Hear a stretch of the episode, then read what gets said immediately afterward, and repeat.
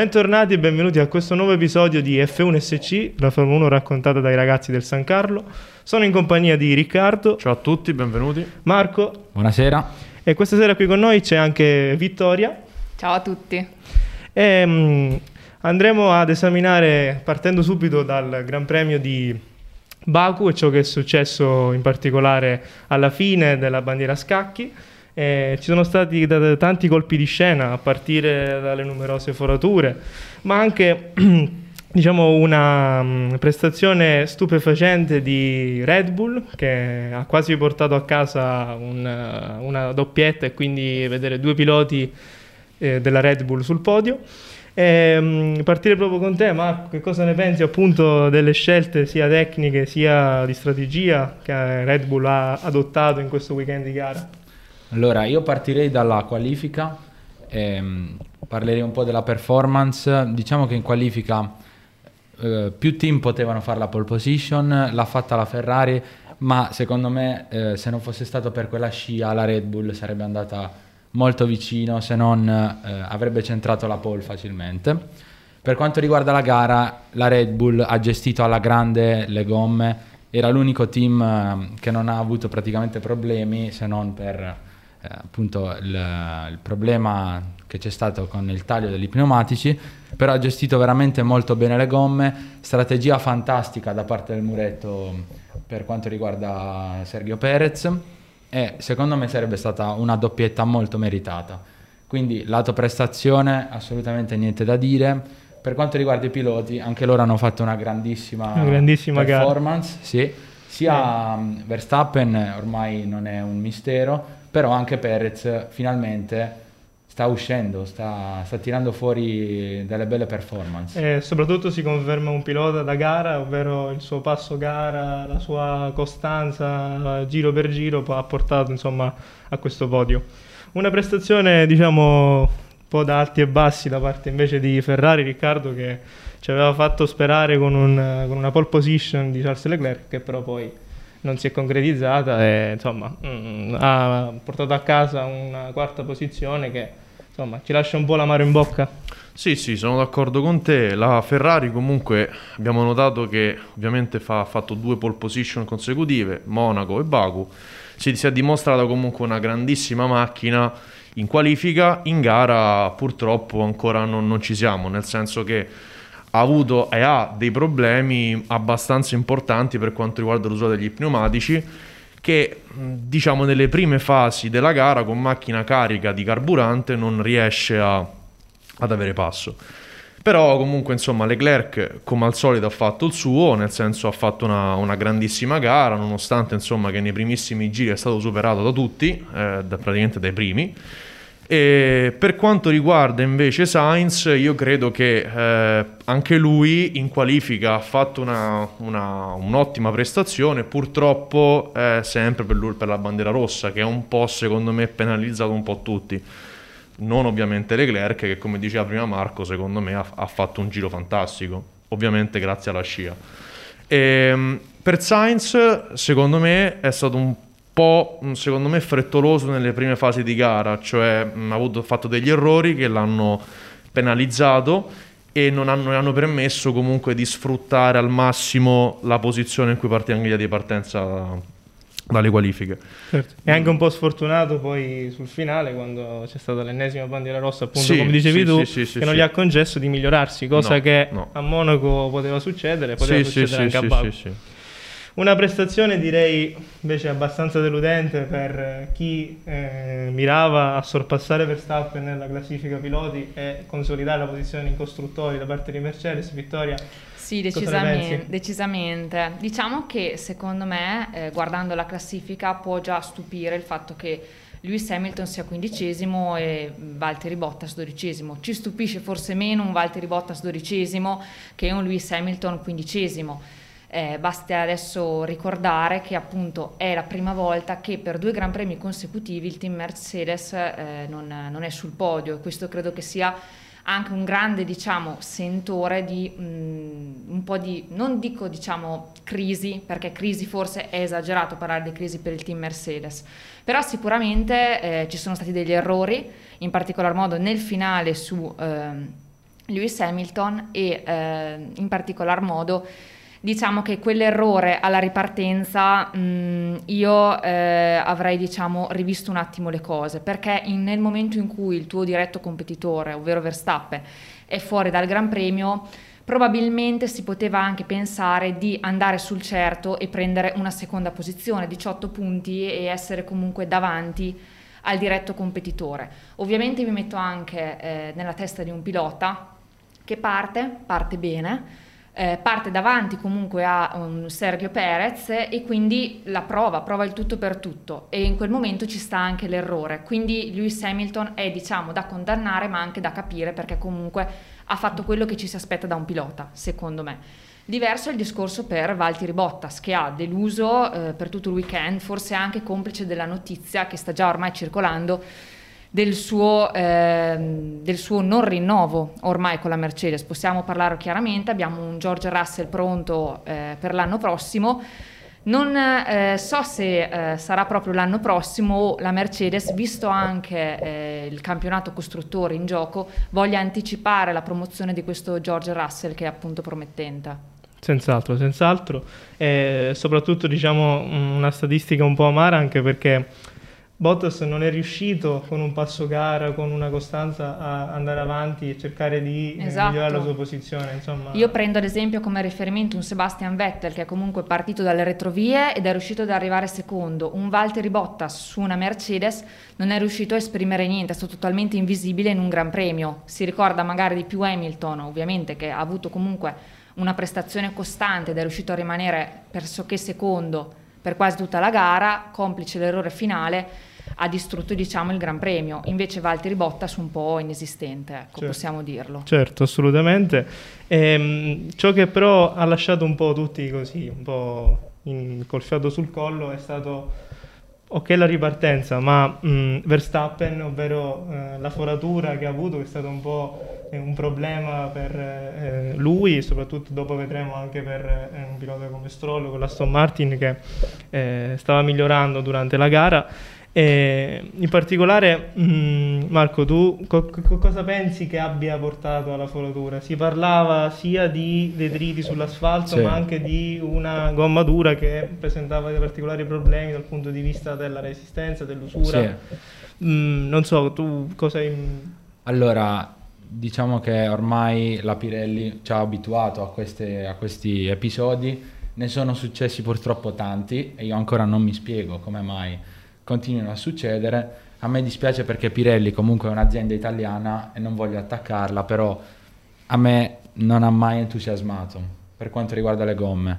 In particolare quest'anno è cambiata la mescola e un problema del genere io non me lo aspetto, ma neanche un po', perché metti diciamo eh, a repentaglio la vita dei piloti. Chiaramente eh, ringraziamo il fatto che la sicurezza è al massimo, quindi non è successo niente di grave, però eh, metti a repentaglio la vita dei piloti e rovini anche le gare. Esatto. Quindi ehm, diciamo mi ha fatto storcere molto il naso. Per quanto riguarda le cause, si dice appunto che la gomma sia stata tagliata da un detrito che ci sta come spiegazione su un circuito cittadino perché i detriti ehm, diciamo, rimangono lì in pista, non, eh, è, difficile toglierli. Ehm, si parlava anche degli alberi che insomma Baku col forte vento essendo una città un po' sottoposta a condizioni atmosferiche molto sì. severe da questo punto di vista abbia comunque condizionato l'affidabilità del tracciato. Sì sì chiaro chiaro però eh, se permetti non me lo aspetto da delle gomme sviluppate per essere le certo. migliori al mondo. Certo, certo, ehm, questo senz'altro. Sì. Questo Poi non so se um, hai letto, ma anche le gomme di Lewis Hamilton dopo la bandiera rossa presentavano un taglio superficiale che sicuramente avrebbe portato a un'altra foratura. Quindi da questo punto di vista dico bella decisione quella della bandiera rossa in modo tale da garantire la sicurezza dei piloti così che tutti eh, potevano cambiarle. Ecco. Esatto. Qui eh, vediamo in grafica anche eh, l'incidente di Stroll che insomma ha poi portato anche anche lui una, una, una foratura, insomma, eh, due in un gran premio così, appunto ci stupisce eh, la, che l'affidabilità di Pirelli con le gorme hard sia, sia tale da compromettere sì. la gara a due, a due piloti. Eh, mentre Vittoria, come dicevi tu, Eh, hai elogiato prima Sebastian Vettel che finalmente sì. torna sul podio, possiamo dire che ha trovato un po' la quadra con la sua sì. vettura e con le sue prestazioni individuali. Sì, sicuramente abbiamo avuto un bel miglioramento, credo che anche noi ferraristi in un certo senso possiamo essere contenti della crescita di un Sebastian Vettel a cui siamo comunque affezionati. Certo non tanto da, eh, cioè questa crescita non deve andare a scalfire la Ferrari per quanto mi riguarda dato che comunque oggi la prestazione di Ferrari, come ha giustamente detto Riccardo, c'era sul giro secco ma meno sul passo gara, obiettivamente eh, il secondo posto di eh, Sebastian Vettel è molto meritato e siamo anche contenti per lui. Esatto. Tu Riccardo pensi che sia stata una posizione dettata dal fatto che ci sono stati molti ritiri oppure è stata proprio la prestazione individuale di, di, Vettel e soprattutto l'affidabilità della vettura? Ma allora, secondo me un po' anche il fatto dei ritiri sicuramente, insomma, ma, ma mm, secondo me Vettel da podio non era perché comunque mettendoci Verstappen e Hamilton con Perez già comunque era fuori. Però secondo me lui ha eh, sfruttato una macchina che è riuscita comunque a venire fuori nel corso delle gare, cioè una macchina che nonostante tutte le problematiche di inizio stagione, eh, che ovviamente noi ci aspettavamo, essendo una Mercedes colorata di verde, diciamo, mm, poteva insomma eh, fare, fare, subito bene. In realtà così non, non è stato. Mm, so, cioè, possiamo notare come negli ultimi Gran Premi, in particolare questo e quello di, quello di Monaco, la macchina sia migliorata moltissimo. Eh, ovviamente ricordiamoci che Vettel è un quattro volte campione del mondo non a caso, quindi ovviamente lui è riuscito a, grazie alla sua esperienza, alla sua bravura, a sfruttare anche sia la macchina ma tutte le occasioni che gli si sono presentate, sono presentate nel, durante la gara. Ovviamente tanto di cappello per lui che cioè, eh, mettiamo, mettiamo, anche da conto che l'Aston Martin è una, praticamente come dicevo prima, una Mercedes di colore di verde che rende molto bene comunque su tante piste e è una macchina che infatti ha permesso di sopravanzare in partenza Leclerc e esatto. ovviamente Gasly mm. eh, in rettilineo e soprattutto nella prima staccata eh, è una macchina che inevitabilmente comunque sta crescendo molto sì. quindi sia dal punto di vista del power unit sia dal punto di vista comunque dell'usura gomme che ha, ne ha pochissimo sì. e riesce anche in fretta a mandare in temperatura le gomme e questo si è perfettamente. E di questo ne parliamo eh. dopo quando analizziamo l'assetto di tre vetture, in particolare Aston Martin, Mercedes e Red Bull. Però prima di passare a questo aspetto volevo analizzare insieme a voi la prestazione di Hamilton come abbiamo anticipato prima, ovvero mm. possiamo dire che è stato corretto da parte della FIA intanto permettere ai piloti di concludere la gara. Anche sì. se mancavano due giri alla, diciamo, alla conclusione, è stato giusto perché in queste circostanze, eh, soprattutto in questa era, come diceva Marco, di sicurezza, di affidabilità, deve essere molto celere la pulizia del tracciato, deve essere tutto pronto per poter permettere ai piloti di concludere la gara. E eh, ciò appunto è costato caro ad Hamilton che al momento della ripartenza eh, è andato sì. lungo, è andato lungo come vediamo qui eh, in particolare dalla grafica, ma mh, il perché mh, di questo diciamo conseguenza viene da una causa ben precisa che abbiamo analizzato e siamo riusciti a individuare come il fatidico bottone, bottone, magico, ma è semplicemente un bottone che Mercedes eh, insieme ad alcuni altri team ha posto nel retro del, del volante e permette di, eh, schiacciandolo, di ehm, bilanciare il, il, diciamo, il, brake balance, ovvero spostare eh, la forza frenante sull'anteriore in modo tale da mh, mm, scaldare prima le gomme, eh, da, insomma, mm, viene, viene, viene, utilizzato nelle fasi di eh, safety car o di, eh, di, qualifica, quindi a bassa sì. velocità. Hamilton, a quanto pare, ha sbagliato, sì. ha inserito diciamo, questa modalità attraverso eh, il pulsante è andato lungo. Tu che ne pensi, Marco? Potrebbe essere appunto la, l'unica causa giustificabile? Sì. Può essere che un eh, sei volte campione del mondo sbagli ciò? Sì, assolutamente sì. Sette volte, scusate. Sette. Sette volte, sette. scusate, ero rimasto indietro. L'emozione, sette l'emozione. Volte, sette volte, sette volte. Ancora non ci credo, non riesco a credere. Neanche noi. No, dai, ci crediamo. Sì. Speriamo ci non crediamo. l'ottavo, però. Comunque, il sette volte campione del mondo ha commesso questo errore.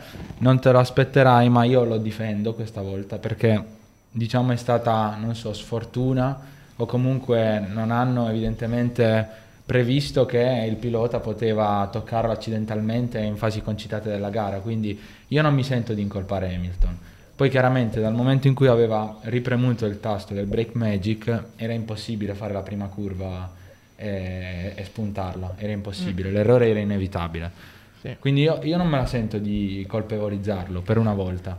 Però è successo e succede. No. Il motorsport è anche questo. Ma infatti, secondo me, mh, come abbiamo giustamente detto prima, per me è da condannare eh, un Valtteri Bottas eh, come, come, quello che abbiamo purtroppo visto nella gara di Baku, piuttosto che un Lewis Hamilton che eh, comunque con una macchina che mh, non era forse neanche settata al massimo per quel Gran Premio, che comunque forse aveva gravi difficoltà, è comunque riuscito ad arrivare fino a un secondo posto e a puntare anche alla prima posizione.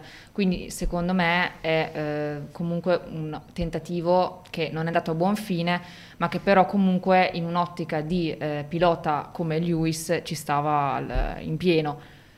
Valtteri Bottas invece lo vediamo un po' proprio in difficoltà, non sembra quasi che guidi una Mercedes. Eh, si vede anche un po' diciamo, dai comportamenti che sta avendo il loro, il loro capo, ovvero Toto Wolf, che mm. eh, cerca sempre agitato, in conferenze stampa ultimamente di trovare il pelo, diciamo, trovare uno spillo, che, che, il pelo nell'uovo, lo, sp- lo spillo che permetta di eh, insomma, criticare le, le altre squadre, quando è un loro momento esatto. no, eh, lo possono avere tutti e quindi non anche... sono abituati a perdere diciamo. Eh, no, assolutamente, diciamo no, di no, esatto. soprattutto per la vicenda delle ali, delle sì. ali flessibili che, ha, che, insomma è un po', lo, un po l'argomento del, del, momento, non si sa ancora eh, i provvedimenti che la FIA prenderà successivamente, ci saranno sicuramente, ma è anche vero che molti team mm. si sono adeguati a queste, Assolutamente. a queste soprattutto Red Bull. La Red Bull è stata molto intelligente e ha annullato la vibrazione della sua ala posteriore per evitare guai, soprattutto in un anno in cui si gioca il campionato. Mm. Mentre la Mercedes abbiamo visto Vittoria che sull'anteriore, eh, sull'anteriore eh, si riflette molto l'anteriore. Molto. L'anteriore della Mercedes c'è stato infatti un bel battibecco di nuovo tra Horner e, mm. e Toto Wolff. Ci sono accusati, cioè parole abbastanza pesanti tra i due. E dagli on-board abbiamo visto come l'ala anteriore della Mercedes confrontata a quella della Red Bull abbia una linea di corda superiore al valore limite, mentre la Ferrari, sempre parlando dell'ala anteriore, ha una linea di corda che c'è l'ala e tangente alla linea di corda, che rispetta perfettamente tutti, tutti i regolamenti FIA. Adesso siamo passati dal, dal posteriore all'anteriore, quindi le lamentele stanno andando sull'anteriore perché nei rettilini a velocità elevatissime, parliamo di 330, le ali flettevano veramente, veramente tanto. Sì. Quindi si... efflettendosi in fase di accelerazione riducono la resistenza, sì. mentre in frenata sì. avvantaggiano la vettura aumentando il carico. Quindi insomma non stiamo parlando di eh, dettagli. A, a, dettagli, ma aspetti che sono molto importanti, soprattutto in questi, in questi, circuiti dove si cerca eh, il massimo carico nelle curve lente. Ed è proprio di questo discorso che analizziamo l'assetto che Red Bull, Mercedes e tiro in ballo anche Aston Martin hanno portato a Baku, ovvero un assetto rake molto più pronunciato da parte di Red Bull, invece molto un po', diciamo, un po più eh, meno accentuato da parte di Mercedes. E eh, questo è anche uno dei, eh, dei vari motivi per cui Mercedes ha questa difficoltà a scaldare le gomme eh, non, non, avendo il giusto carico all'anteriore che permette eh, di scaldare e soprattutto di avere una buona prestazione in curva, nelle curve lente, mentre Red Bull abbiamo visto che ha trovato il giusto bilanciamento della vettura perché insomma eh, sia Perez che eh, Verstappen eh, in gara non hanno, non hanno alcun tipo di problema mentre la Mercedes il rettilineo rimane ancora più veloce probabilmente sì. potrebbe anche essere l'ala anteriore che flettendo sì, si riduce sì, un po' la resistenza no. mentre mentre Mercedes no. Eh, mentre Anche Red Bull motore, no. Secondo me, no, però, sì, sì. è il più forte attualmente. Power unit Mercedes, sì. secondo me, non è ancora arrivabile né per Honda né certo. per Ferrari. Cioè, infatti, secondo me, eh, la crescita che ha avuto, secondo me, Aston Martin, che ricordiamo che questo Gran Premio, la stragrande maggioranza dei team ha portato la, la seconda unità, la seconda Power unit quindi anche Aston Martin ha fatto bene proprio perché c'è stata l'evoluzione del power unit Mercedes, il nuovo power unit, così come anche la Red Bull ha portato la seconda unità. Quindi c'è stata un'evoluzione non solo aerodinamica e di assetto, ma anche comunque dei motori, da parte del Power Unit in questo Gran Premio. Certo. Rimane però il fatto che Mercedes ha alcune difficoltà, mentre eh, l'Aston Martin con lo stesso assetto con una macchina gemella ha, ha diciamo, percorso i, la maggior parte, la, la, gran maggioranza dei giri di Baku senza alcun problema, tant'è che eh, Vettel ha effettuato il pit stop a 30-33 giri da, dalla partenza. Quindi insomma i problemi che Aston Martin e eh, i problemi che Mercedes ha avuto, Aston Martin no, su questo sì. assetto. Quindi lanciamo questo punto interrogativo, vedremo prossimamente eh, gli sviluppi che Aston Martin ha portato livello aerodinamico, ma anche diciamo, sia Red Bull che tutti gli altri team stanno continuando a migliorare, soprattutto anche Ferrari che continua a aggiornare il suo pacchetto aerodinamico. A Baku possiamo dire che mh, mm, non ha funzionato Diciamo, non è andata male. Non è andata male, ma allo stesso tempo. C'è un po' illuso il sabato. C'è un po' illuso il sabato. sabato siamo delusi, mm, ma sì, perché quel giro secco che Leclerc ha fatto, sì. diciamo, sfruttando la scia. Secondo me, però, il sabato è stato anche un po' falsato, nel sì. senso che comunque eh, al Q3 Tsunoda, che è uscito, diciamo, di pista in, e quindi ha provocato sostanzialmente un incidente, interrompendo prematuramente il Q3. Io non so se comunque anche eh, il fatto che Verstappen abbia perso l'occasione di migliorarsi piuttosto che un Perez e un Hamilton stesso abbia un po' falsato eh, eh, illuso noi ferraristi nel, sì. po- nel, primo posto di Charles Leclerc. Probabile. Certo, certo. soprattutto appunto per eh, quel secondo in cui è riuscito a prendere la scia della Mercedes. Una scia perfetta. Una scia, Una scia perfetta, perfetta. secondo al secondo, insomma mh, mm, un giro particolare che poi però all'inizio della gara in una pista in cui la scia è predominante eh, sì, non, c'era, non c'era niente da aspettare secondo me. Però secondo me è un, è un, punto di non è un punto di arrivo ma un punto di inizio perché ancora diciamo mancano ancora molte gare e vediamo una Ferrari che è migliore soprattutto, sì, sì. Uh, soprattutto sia a livello power unit aerodinamico sì, bilanciamento riesce ancora. Secondo te quelle ci sono delle migliorie ancora da fare? Cosa ti aspetti da, allora, dalla Ferrari? secondo me insomma mi, mi rattrista un po' dirlo ma la Ferrari era fortissima sui circuiti cittadini. Purtroppo hanno annullato di recente il Gran Premio di Singapore. Quindi un mm. possibile bel Gran Premio con la Ferrari, non dico favorita, però pronta a lottare per una vittoria, non lo vedremo. Ehm, io credo che comunque la Ferrari è migliorata tantissimo rispetto all'anno scorso, questo senza dubbio. Però dovre- secondo me ci sono delle aree su cui do- dover intervenire.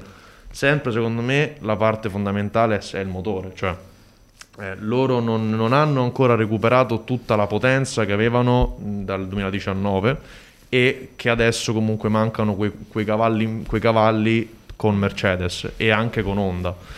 Dalla parte aerodinamica, secondo me, sono state le, le, principali innovazioni che infatti hanno permesso alla Ferrari di fare bene sia qui a Baku che a Monaco. Nelle prossime gare non, non, saprei perché secondo me non, non, sarà così competitiva come il circuito cittadino perché secondo me il punto di forza della Ferrari è proprio la, la cioè il, il, fatto che è molto competitiva nelle curve lente, nei circuiti lenti come questi cittadini. Certo. Quindi... Eh. Ci sentiamo ad oggi, facciamo un giro di tavolo di confermare questo terzo posto costruttori che attualmente abbiamo oppure... Eh, eh. Sarà una lotta aperta, eh? perché vediamo adesso come va la Ferrari sui veri circuiti. Mm. Diciamo che il uh, diretto competitor della Ferrari è McLaren, possiamo dirlo. Mm. E ehm, ho visto ultimamente un Daniel Ricciardo in difficoltà. In generale quest'anno abbiamo visto che i piloti che sono entrati successivamente hanno ris- mm, successivamente, nel senso come secondo diciamo, guida, non so, un uh, Carlos Sainz piuttosto che un Daniel Ricciardo, hanno avuto un pochino più di difficoltà ad entrare. Adesso Sainz più o meno secondo me mm-hmm. ci mhm. sta riuscendo, sta quasi ovviamente arrivando ai livelli del Leclerc, invece per Daniel Ricciardo è un po' ancora nella tempesta, lo possiamo dire, vediamo il suo compagno comunque Lando Norris che sta cercando di eh, stupire Uh, in questo Gran Premio comunque è arrivato uh, quinto, se non erro, quindi un buon piazzamento. Invece Ricciardo sta un pochino uh, annaspando forse, non, non so se ce lo potevamo aspettare da un pilota come lui, francamente. Quindi vedremo se Ferrari riuscirà a mantenere questo vantaggio, speriamo. Esatto. Speriamo di sì, insomma... Eh, quello che secondo me va detto, come ha detto anche Riccardo, è che i miglioramenti ci sono stati, però ecco, tocca diciamo, alzare ancora un po' l'asticella. Io mi aspetto un Carlo Sainz che nelle prossime, speriamo che Carlo Sainz nelle prossime qualifiche abbia la possibilità di effettuare un giro fino all'ultimo, fino all'ultimo, sì. all'ultimo esatto. cercare di migliorarsi perché secondo me è un pilota che a lungo andare potrebbe regalarci sì, sì, certo. forti emozioni anche Leclerc insomma Leclerc molto solido secondo me molto solido molto costante secondo me è, diciamo sul pezzo come, come possiamo, possiamo, permetterci di dire. Infatti col senno di poi possiamo anche ritenerci soddisfatti della scelta di Sainz piuttosto che Ricciardo per come stanno andando le cose in McLaren. Certo certo Quindi... questo sì sì senz'altro. Ah. assolutamente. Senz'altro altro. Eh, insomma, Baku un gran premio con eh, ritiro di Verstappen, ritiro di Stroll, quindi insomma la classifica poi alla fine ha portato anche sul podio un Gasly hm. che va detto però a differenza di un Vettel insomma secondo eh, Gasly eh, ci ha portato insomma a, a una sorpresa perché eh, non ci aspettavamo che un, un, weekend del genere sia dalla qualifica, eh, insomma io mi ricordo la FP3 di Gasly, primo posto in FP3, Assurdo, qualifiche, qualifiche poi un basso, poi di nuovo, insomma una prestazione un po' altalenante ma che alla fine ha portato un grande risultato per, eh, per Alfa Tauri. Che, sì, ormai Gasly ci sta facendo l'abitudine al sì. podio, eh, ce l'ha regalato anche l'anno scorso. E l'Alfa Tauri molto veloce in rettilineo, questo ha aiutato, infatti il tentato sorpasso di Leclerc a Gasly eh, non ha portato a nulla. Eh, infatti la Ferrari è piantata dopo essere uscita dalla scia. Errore madornale secondo me. Sì, sì anche secondo me da parte di Leclerc. Doveva aspettare forse rettilineo? Sì. sì aspettare un po' di sì. più e invece è stato eh, colpito un... subito da questa possibilità e non ha valutato attentamente. Sì, Pecca ancora un po, di, un po' di quella freddezza da, da campione, insomma dai, è un ragazzo. Sì, magari non è ancora um, conscio del potenziale della macchina, magari non lo so, ecco.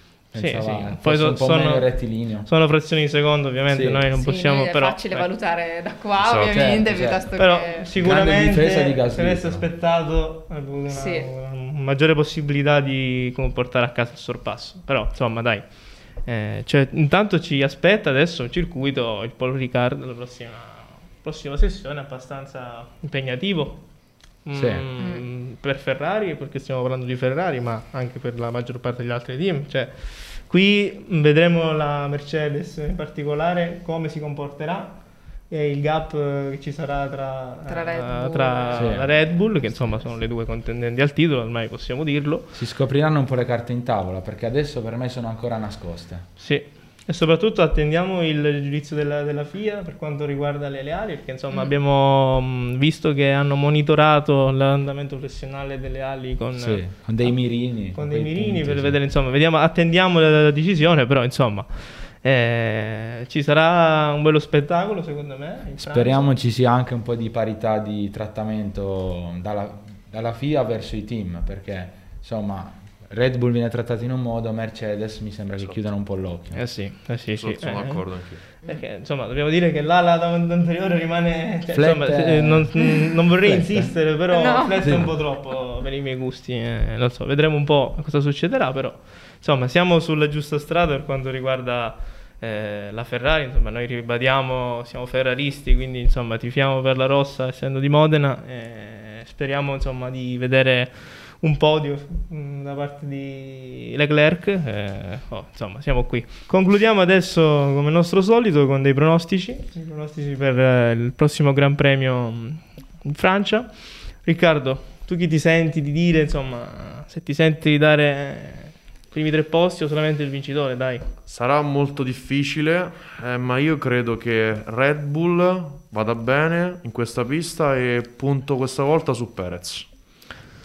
Io invece confermo Max Verstappen, in quanto dopo la vicenda di, di Baku, dopo quel ritiro, avrà insomma, molta voglia di rifarsi e di portarsi a casa questo primo posto. Marco? Io dico Lewis Hamilton, dai, la Mercedes torna, non, non ci illudiamo troppo, tornerà la Mercedes. Vittorio, Io dai. anche credo che eh, anche oltre a un Max Verstappen affamato ci sia anche un Lewis Hamilton conscio dell'errore che un sette volte campione del mondo forse non può permettersi, quindi credo che sia altrettanto affamato, se non di più, che questo Max Verstappen è pronto a ridimostrarci quanto vale. Quindi io dico Lewis Hamilton. Lewis Hamilton, eh, speriamo un, una Ferrari al terzo posto, dai, ci spingiamo al terzo posto dai. Ferrari, dai. Mm, una Ferrari speriamo in un podio, speriamo. speriamo in un podio, dai. E con questo concludiamo. Eh, grazie per essere stati con noi. Ci aggiorniamo dopo il Gran Premio di Francia. Eh, a presto. Buona serata a tutti. Ciao Buona a tutti. serata. Ciao a tutti.